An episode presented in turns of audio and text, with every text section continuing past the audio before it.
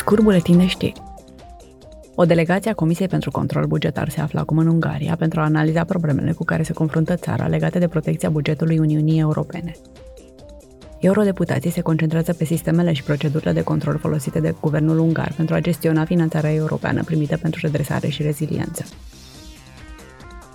o aplicație de mobil belgiană pentru refugiați, un muzeu lituanian mobil dedicat climei și o platformă olandeză pentru tineri jurnaliști specializați în afaceri europene au câștigat ediția din 2023 a premiului Charlemagne pentru tinerii europeni. Acesta este acordat anual de Parlamentul European și de Fundația pentru Premiul Internațional Charlemagne. Premiul a fost decernat vinerea trecută în cadrul unei ceremonii speciale care a avut loc la Aachen, în Germania. Premiul întâi a fost primit de aplicația ILEM din Belgia, prima aplicație lingvistică creată special pentru refugiați și solicitanții de azil. Ea oferă sprijin lingvistic pentru a evita neînțelegerile culturale și pentru a le da refugiaților informațiile de care au nevoie despre țara care îi găzduiește.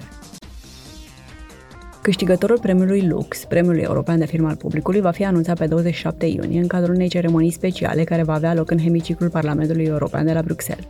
Au fost nominalizate 5 filme, iar câștigătorul va fi ales în comun de eurodeputați și de public, fiecare deținând 50% din voturile finale.